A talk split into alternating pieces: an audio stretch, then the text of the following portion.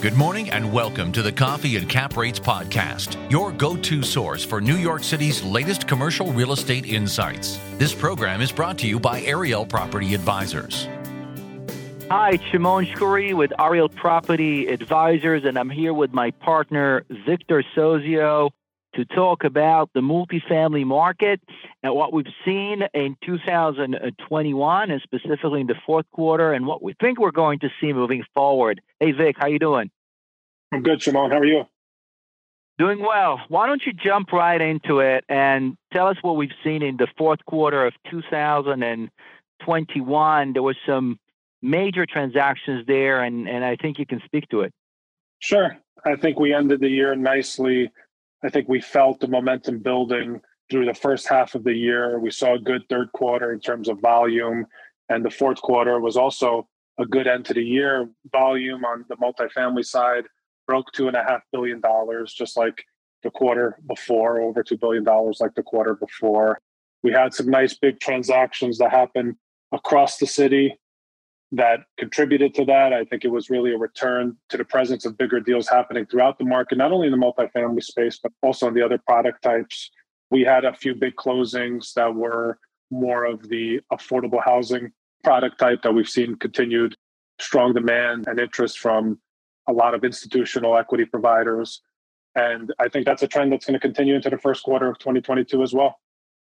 Yeah, and you know what? There's 7.3 billion dollars in overall transactions in 2021 in the multifamily category alone, which is a little less than the average, the annual average over the past 10 years, and I think that could grow. But we also saw some return of capital or institutional capital and institutional deals coming back to the market.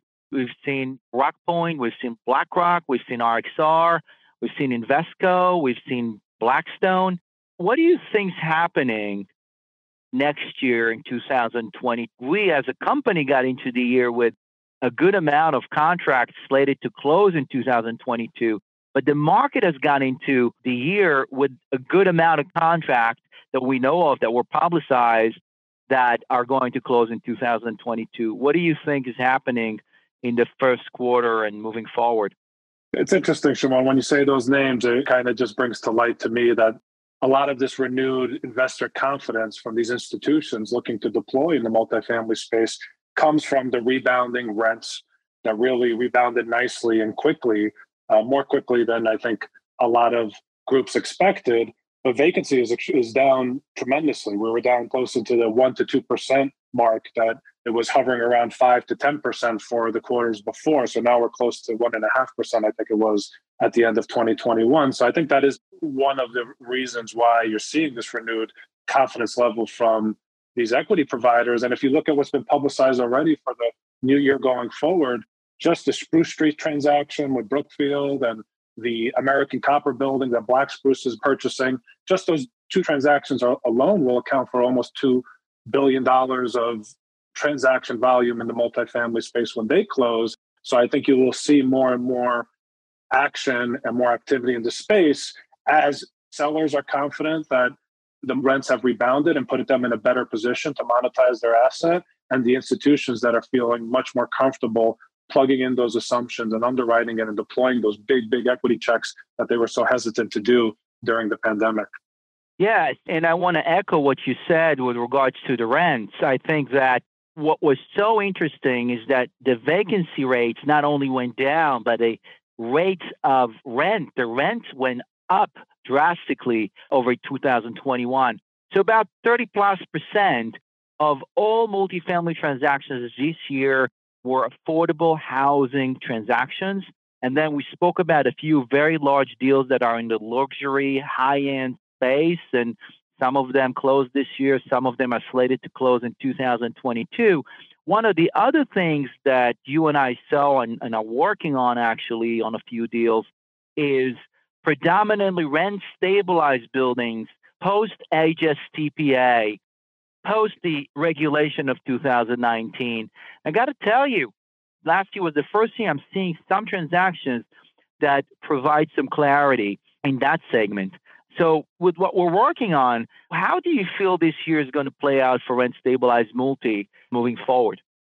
It's interesting because if you think about what happened after the legislation in 2019, everything was thrown into flux, and a lot of the operators that were the most bullish in the space, the most active purchasers, in many cases, they went quiet for a few years. And, and now you're right, a lot of them are re-emerging, and some of them have new sources of capital or capital that have adjusted their expectations or their time horizons on these deals and how they view them and what they think the benefits of purchasing them could be and the business plans associated with it.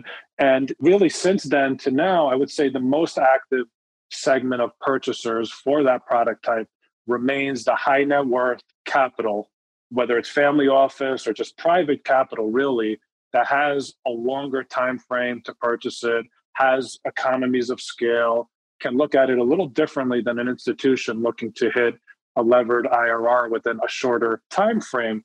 I can tell you that there's much more conversations happening now where there are institutions looking to carve up a bucket of capital to take advantage of what are still very low interest rates. And if they can get to a good enough cash on cash, maybe it's not the type of cash on cash that they would have expected to stabilize years ago on, on rent stabilized multifamily product in New York City. But I think they're lowering their expectations. And I do expect that some of them will come back into the space and looking to deploy capital. So that might actually help in transacting on the larger rent stabilized product and expanding that buyer pool a little bit more than just yeah. the private capital that's going after it right now. Yes, and at a very low basis or price per square foot. So, look, to me, it looks like we're going to have a great 2022 in terms of transactions, even pricing for multifamily assets. And I think that with that, unless you have anything else that you want to close it with, we're good to go. I think our listeners got a lot of information. Vic? I think that's all I got, Simone. Thank you for having me. Thank you so much, everybody. Bye bye.